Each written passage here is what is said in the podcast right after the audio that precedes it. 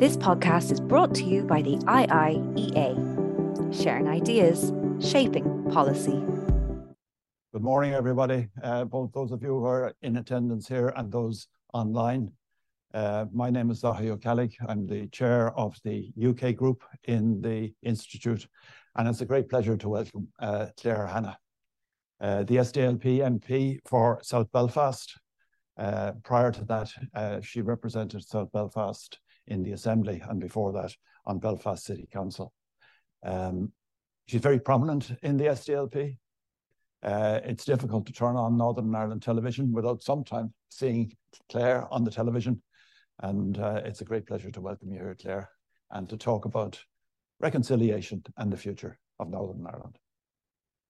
Thank you very much. And maybe Sam, if that's okay.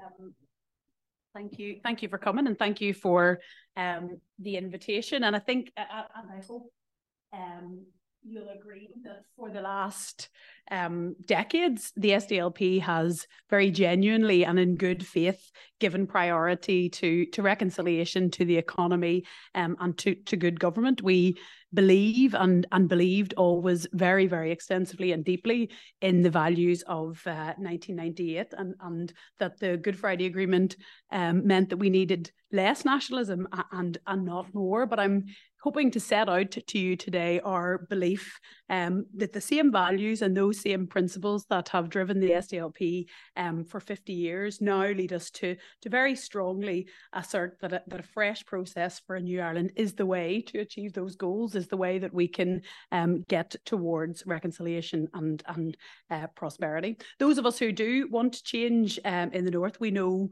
uh, that we, those of us who want a new Ireland, an inclusive new Ireland, a new Ireland um, back in the E U, we, we do have an obligation to spell out exactly what we uh, mean, and to put flesh on the bones of what we're lazily and glossily calling the conversation um, at the moment. We have to start explaining what a new constitutional arrangement for the island might look like, and crucially how uh, we're going to get there. We know that we also have to look and talk and explain how we broach the subject in, of change in a region that hasn't traditionally been very good uh, at listening to each other, how we talk to each other um, as people and not merely as representatives of traditions or tribes, how we move the conversation beyond this does your unionist friend take sugar phase that we're in um, at the moment, making um, lazy assumptions about people's um, beliefs. We know that the journey to the, to the New Ireland we're, we're trying to create uh, understandably prompts more anxiety than the destination itself. And, and recent surveys have indicated that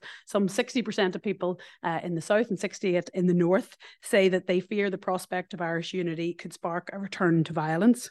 Former D U P M L A, current D U P councillor uh, Sammy Douglas, in, in uh, a book by Susan McKay from twenty twenty-two, captures that uh, point very well. He said, "I don't fear United Ireland, but I do fear the ten years leading up to it.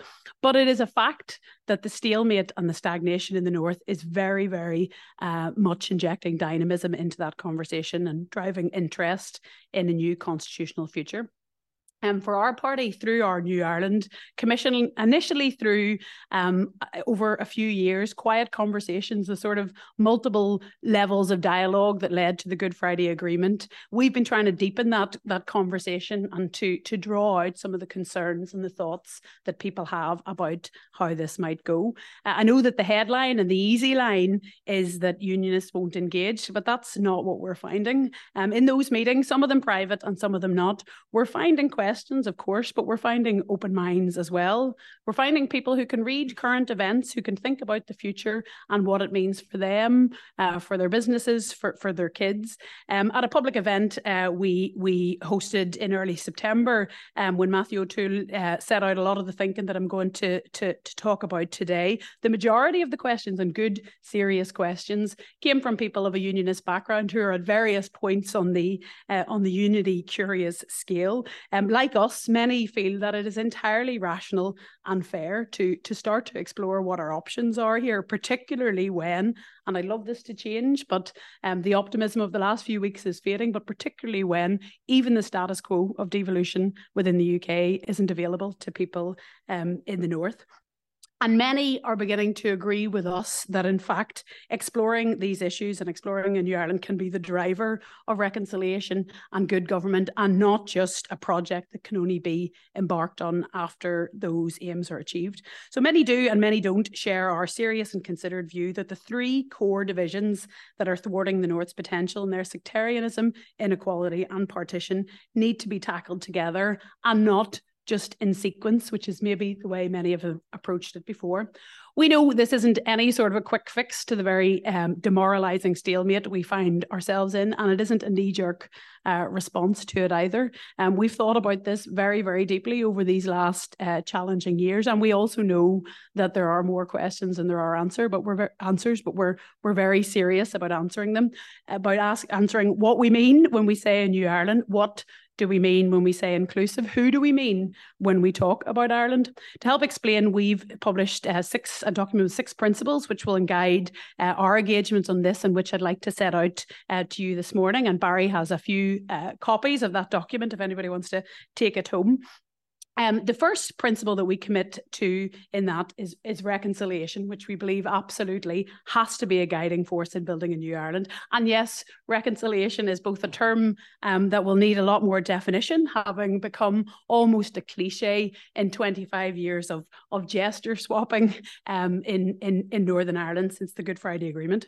Most of us agree that Northern Ireland remains a very divided society. The peace process brought an end uh, mostly to violent conflict, and And the agreement brought political institutions that were designed to accommodate and respect uh, differences, while hopefully reducing our sense of division. And though there have been many, many positive ways in which our society has become less divided, it would be naive to pretend that ours is a reconciled place, reconciled either to the past or to the future, or even just to the complicated presence uh, of living in Northern Ireland.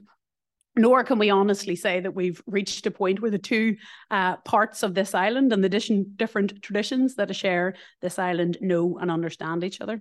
Despite the undeniable progress we've made since the agreement, everyday friction gives us all endless opportunities to see and think the worst of each other in Northern Ireland, to set each other's teeth on edge, and to reinforce any of the old stereotypes um, that we have in mind. And that might be one of the reasons why the most common, uh, one of the most common objections to talking about constitutional change comes from those who say sincerely, say that we haven't yet completed the work of reconciliation, that therefore we're simply not ready to have these conversations.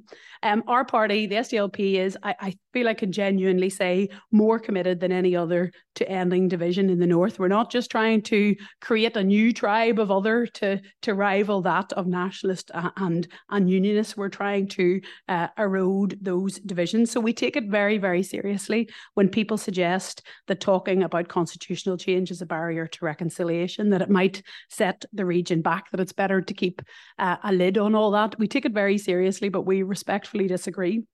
We believe that the process of having this conversation and of building something new for this island, in fact, shaping something new that's already building itself in, in fields like culture and, and, and in business, needn't be a barrier to reconciliation. It will itself be a process of reconciliation.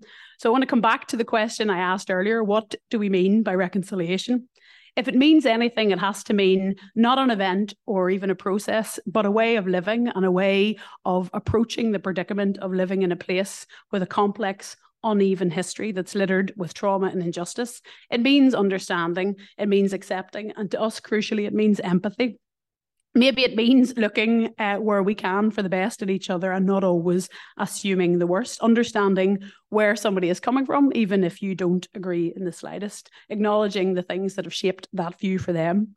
Exercising that choice can be a challenge, not least when uh, when media, social media, and sometimes traditional media tempt us into reaction, often overreaction, when we see the demonstrations of insensitive insensitivity and lack of empathy that are almost every day uh, in the North, the flags, the chants, the commemorations, the desecrations. It takes a lot of effort not to leap to offence or to the worst conclusions about each other, but it also takes Uh, a lot of effort uh, to pause and consider how our words or our actions might be taken by others, and not to just hop on the everyday uh, merry-go-round of, of, of commentating and, and, and condemnation that passes for politics uh, in the North a lot of the time.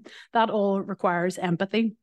That's a particular burden, we believe, on those of us who seek to build a new and inclusive Ireland, and one that the S D L P has been serious about for, for the decades of our existence. We've put ourselves in difficult places. We'll be at the Cenotaph uh, this Sunday. We were at um, difficult events for us commemorating partition last year. We're in Westminster um, every week in places um, that aren't necessarily the most comfortable for us, but that um, allow us to say our experience and our interpretations aren't all the same, but we know they're all part of this island's story. There were opportunities not taken, for sure, in the post-Good Friday Agreement years, and for, for various reasons and in various ways, we failed to create a context where we can reconcile, where we can empathise with each other. Many hundreds of thousands of people in the North do that every day, unionists and, and nationalists and neither, but the politics do not encourage it. And so those that say talking about the future constitution is incompatible with or damaging to reconciliation, they have to be asked why, if our current arrangements uh, are more likely to facilitate healing and reconciliation, why is that not happening uh, to date? There's really no more logic um, to that position uh, beyond change is challenging, but like it or not, uh, relationships are changing in, in the North, not uh, not least through Brexit. I can't believe I got five minutes in be without mentioning the B word, but um, but there it is. Uh, we need to be past the position where uh, the view that advancing constitutional change is implicitly or explicitly um, subversive uh, and destabilising. Um, if that's the case, what is stabilising? So we have a particular obligation to show in word and deed that new, the new Ireland we talk about and advocate for is one where reconciliation isn't just a cliche, but a founding principle and a way of living. That doesn't mean complete agreement on the past. It doesn't mean complete agreement on the future either. But what it does mean, what it doesn't mean is you have your narrative uh, and we'll have ours. You sing your song uh, and we'll sing ours. Thinking that way has absolved many in the North of that duty of empathy. And at its worst, it's allowed for a trivialisation of the past and present trauma. Paratrooper flags worn as capes and dairy of up-the-ra headbands worn uh, at gigs, and none of that is appropriate for a new Ireland. One reason why, for most of its history, Northern Ireland struggled with winning the consent of the nationalist population was that few, if any, unionist politicians seemed to feel a duty of empathy to the minority that was created when that jurisdiction was. And we are very clear that we have no interest in just reversing that mistake a hundred years on, just flipping partition and trapping a large mi minority that are unhappy uh, with where they are. The late David Trimble, all of his life a convinced unionist, used his Nobel lecture to give an account of the experience of non-unionists in the northern state. It was, he said, a cold house for Catholics. Those words represented a small but important moment of empathy, of looking at the past from someone else's point of view without conceding any point of principle. The task for those of us who want constitutional change is to explain how we have a broad vision for the future in which non-nationalists are included and integral. That's why we place reconciliation and the duty of empathy at the heart of our work and at the top of our list of core principles that will guide us for the next years. Being guided by reconciliation leads appropriately to the next core principle I want to talk about, which is embracing our diversity, another word that's absolutely swamped in platitudes, but it's core to everything that we want to build. I proudly represent South Belfast, one of the most diverse pockets of people on this uh, whole island. The number of people living in the North who um, have origins outside the U K and Ireland has doubled between two thousand and one and the census of twenty twenty-one, although we still lag well behind Britain and the rest of the island. I and my party are unashamedly supportive of migrant communities on both sides of the border, but also of the good that a more diverse and inclusive Ireland has done for us. More diversity on the island frees us to think more creatively and generously about what we mean when we say the word Ireland and who we mean when we talk about the Irish. The achievement of winning independence for most of the island was followed by what nearly everybody now accepts was the development of a state that was too conservative and too narrow in its concept of what Ireland and Irishness should mean. But there's been a transformation, as we see it, for, uh, on the other, south of the border, not just in terms of, of economic performance, but from a monocultural society to a multifaceted European society, comfortable with the pluralism that comes from immigration and comfortable with the expansion of the concept of who uh, can be Irish, what rights a republic should guarantee, and where citizens have supported those rights by referenda and acclaim. It's far from perfect, but it's worth acknowledging how far the republic has come in expanding its concepts of who belongs. You can understand then how jealously many in the North look on when rights for women, for L G B T communities, for ethnic minorities have all been vetoed by things like the petition of concern. And you can understand how artificial the constraints that allow that to happen feel to people.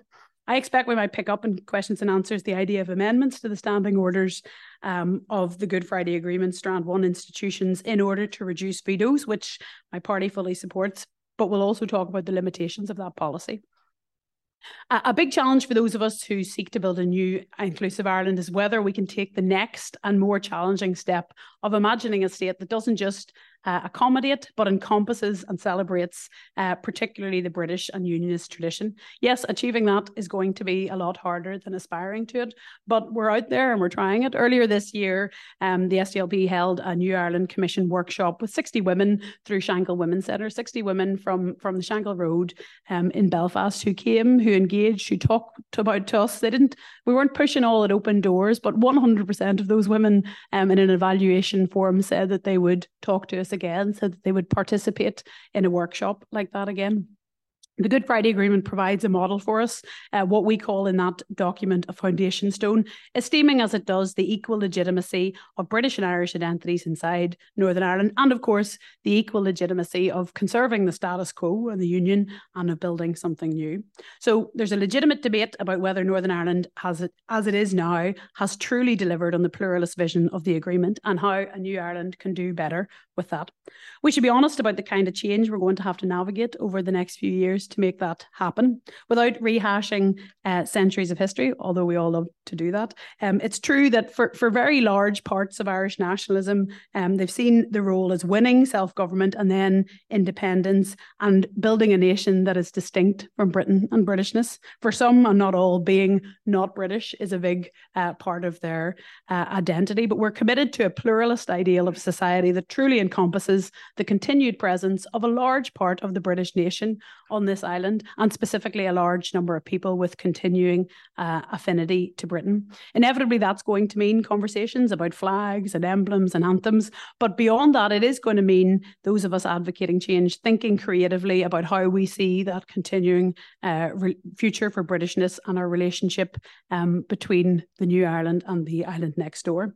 It isn't enough to say that the legal fact of the agreement and its citizenships takes care of that question. It hasn't been that straightforward for the vindication of the Irish identity um, in the North, but it sets down principles and promises that we genuinely need to put into practice.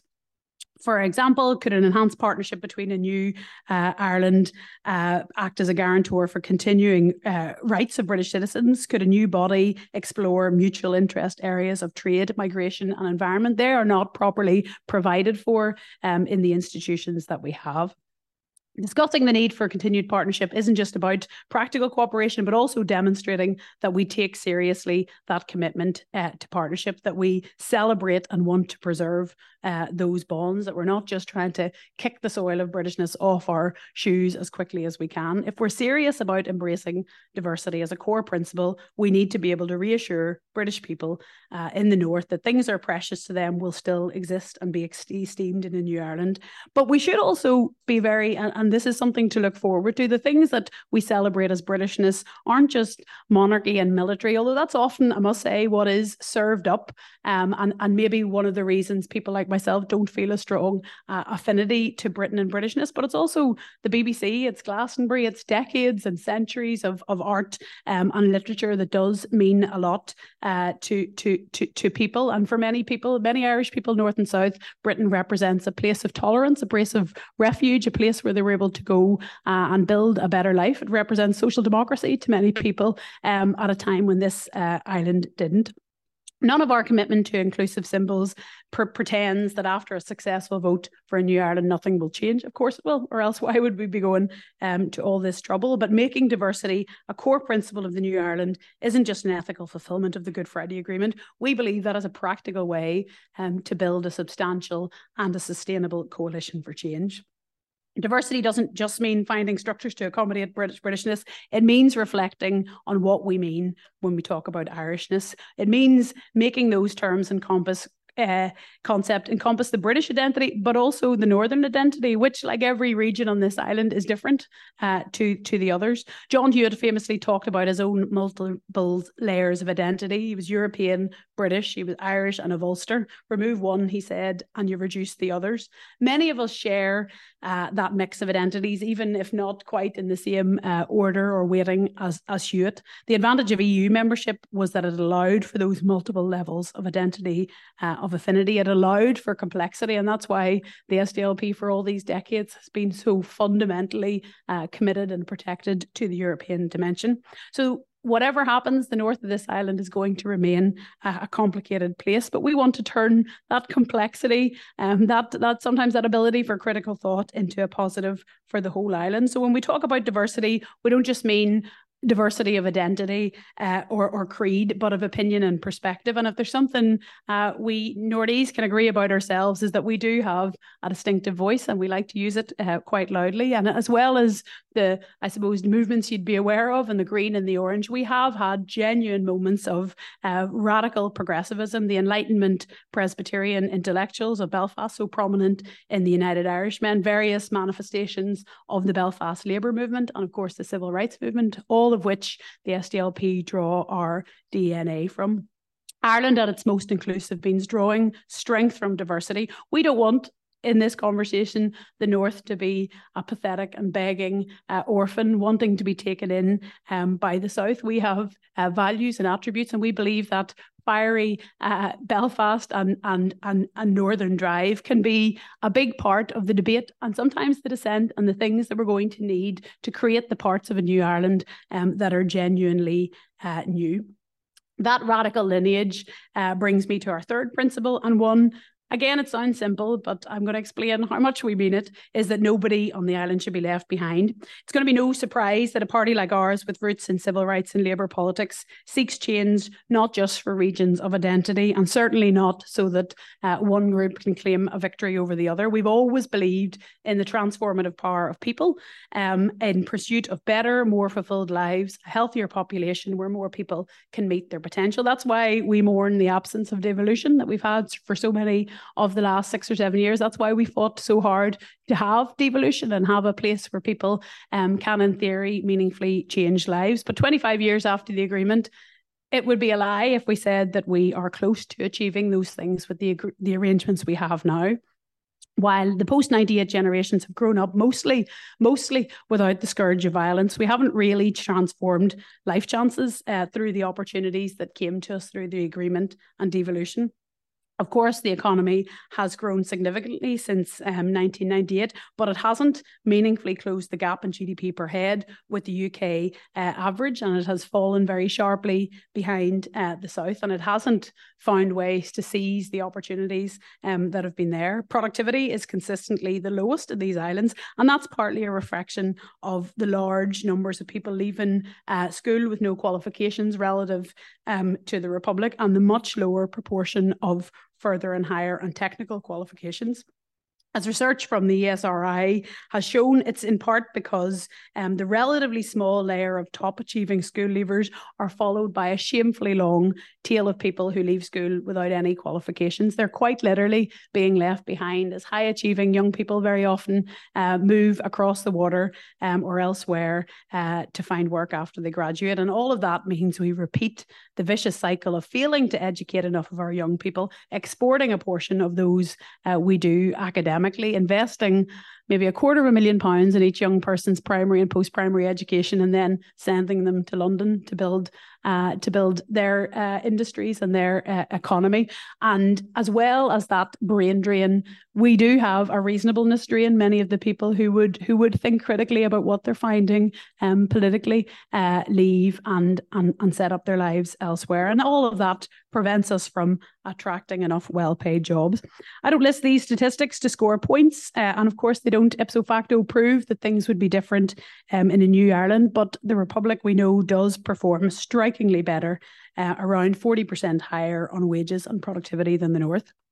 Skeptics of these arguments will point out that there's many areas outside Dublin that don't see um, that level of prosperity, but many of those are in border regions, which vindicates um, the point that that it's not just the north where people are suffering um, from the illogical uh, nature of the border, and, and not just the north that would benefit um, from working to overcome some of those artificial divisions. So our vision for leaving nobody behind is about addressing the persistent injustice of low achievement and low ambition. And we know that despite the progress in the south, many younger citizens are frustrated about particularly the cost of housing and the sense that the economy isn't being run for them and for their future. Building a New Ireland, the process of thinking about who we are uh, and what we want, is an opportunity to really set priorities for the rest of the century for all of us on things like climate, on things like A I, on things like uh, how, handling an ageing population, and to design a society that prevents, presents a real opportunity uh, for a decent, uh, a decent life and decent work and the best public services. That process of renewal and, and creation for the whole Ireland uh, is our fifth Uh, principle, that that what we do uh, will be led by citizens. And we genuinely think that's a way to reconnect uh, people in politics in, in a way that every region, including the, the whole of the south, um, needs. When was the last time you heard a serious discussion, though, in Northern Ireland about our long-term future? I don't even mean our constitutional future. I mean what things are going to look like in twenty thirty or twenty forty or twenty fifty. It never happens. Uh, it's more than a decade since we've had an agreed programme for government. We know uh, we don't have a government to create that plan. Politics is truly stuck in a literal and metaphorical sense, and, and no party and no group of politicians has done more to prevent that um, from being the case. But it's true. Um, the past invades the present, and the future Uh, never arrive. So being future focused and outward looking um, is our next core principle. Uh, neither jurisdiction on the island has a defensible record uh, when it comes to climate change, and neither is on course to meet um, its obligation in this crucial um, policy area. But you can't expect farmers in Monaghan to be part of an ambitious transition, but not farmers in Fermanagh. It simply won't work environmentally, uh, and, and it's unfair. So this New Ireland process, as I say, isn't about those battles of the past. It's about the practical challenges of the future um, for all of us, and the opportunities that uh, arrive. Even if the Assembly was up and running, we don't believe the Strand two institutions, even if they were allowed to work, and they haven't properly done really at any serious point in the last twenty-five years, we don't believe they're adequate to deal with those many, many issues that transcend the border, that are so much further and deeper on than we were when we designed the Good Friday Agreement, which is brilliant in principle, but it is a an analogue agreement for a digital age, uh, and the needs of, of running this island in any meaningful way have changed uh, quite dramatically. So as well as being resolutely focused on the future, the effort to build a New Ireland must be outward-looking and internationalist. We're proud to be the most pro-European party in the north, and determined that young people, workers and businesses get the huge advantages of re-entering um, the European Union. And, and, it, and it is a challenge to other parties who say that they're pro-European in the north, to be honest, that the only meaningful way uh, for, for Northern Ireland to get back into the E U is going to be um, through a New Ireland. So it is, by definition, not a narrow nationalist project, uh, but an internationalist one. That's going to involve reconciling not just the identities uh, in both parts of, of, of, of Ireland, but the establishment of that close partnership um, with the U K. So this work has to be based on hope for the future, something that is very, very missing. There's an absence of hope um, for many reasons in the north, beyond the hope um, that we might just, with D U P conversion or a negotiation, um, get to have more Stormont forever and ever. And that, unfortunately, does not make the heart sing of many people who are interested in a long-term better life um, in Northern Ireland. And it doesn't explain just getting back into Stormont. It doesn't explain how we're going to make things different than the stop-start dysfunction that we've had for the last uh, quarter of a century. We're going to be honest with you today and, and over the next few years that we don't have all the answers right now, and that is our sixth principle, hope with honesty. Much work is being done on a, on a piecemeal but an ongoing basis, largely um, academic, about how our respective economies and public services work right now, but also how they don't work. For many years, it was argued that the N H S was was going to be the prohibitor of, of constitutional change because people uh, wouldn't give that up. The N H S at the moment for many people in the north is their right to join a waiting list, and, and many people don't see it uh, much, much, much beyond that. We we we look at things like we look at we look at the principles of the the health service in the north, and we look at the possibilities and the functionality of the health service in the south, and we believe that something new can be bigger and better than the sum of its parts, and that's something we want to be part of uh, creating. It's important that we understand the complexity of managing change on that scale, and that we're honest about them. We're not repeating the Brexit mistake of pushing through change based on glib distortions. Um, but what does hope with honesty mean in this context? There's a very live debate among economists about uh, the subvention in the north, how that is calculated, which is relevant because the different forms of, of spending um, are different uh, for different parts of the U K, and things like defence and diplomatic spending that are that are allocated in the in the um, in the uh, in in the block grant um, being an obvious example. But whatever figure is chosen, we're not um, pretending that Northern Ireland is substantially uh, subvented. It is in fiscal deficit uh, and it will be for many years to come. But it is also honest to acknowledge that that is itself a symbol uh, of the failure. Yes, regions will always be supported uh, by capitals, but if that is all the ambition that we're allowed to have for our economy, that we get to just maybe have a bit more control on spending Um, the pocket money that we have, we don't believe um, that is uh, that is sufficient. So it's entirely legitimate, in conclusion, that those who want the status quo to continue, it's entirely legitimate that they uh, claim that fiscal transfer is the reason, but it's equally legitimate for those of us uh, who want change to say that we can uh, and will chart a path to better. It hasn't been a, a, an easy few years for the political tradition I represent, New Irelanders who are anti-sectarian and who are serious about government and serious about the economy.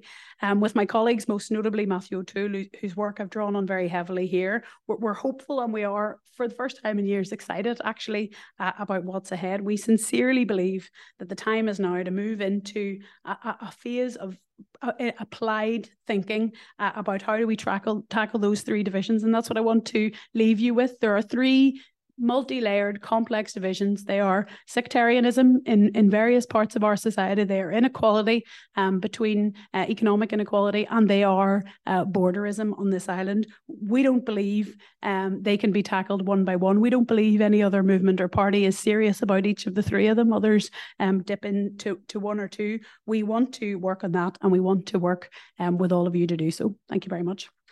This podcast is brought to you by the I I E A. Sharing ideas, shaping policy.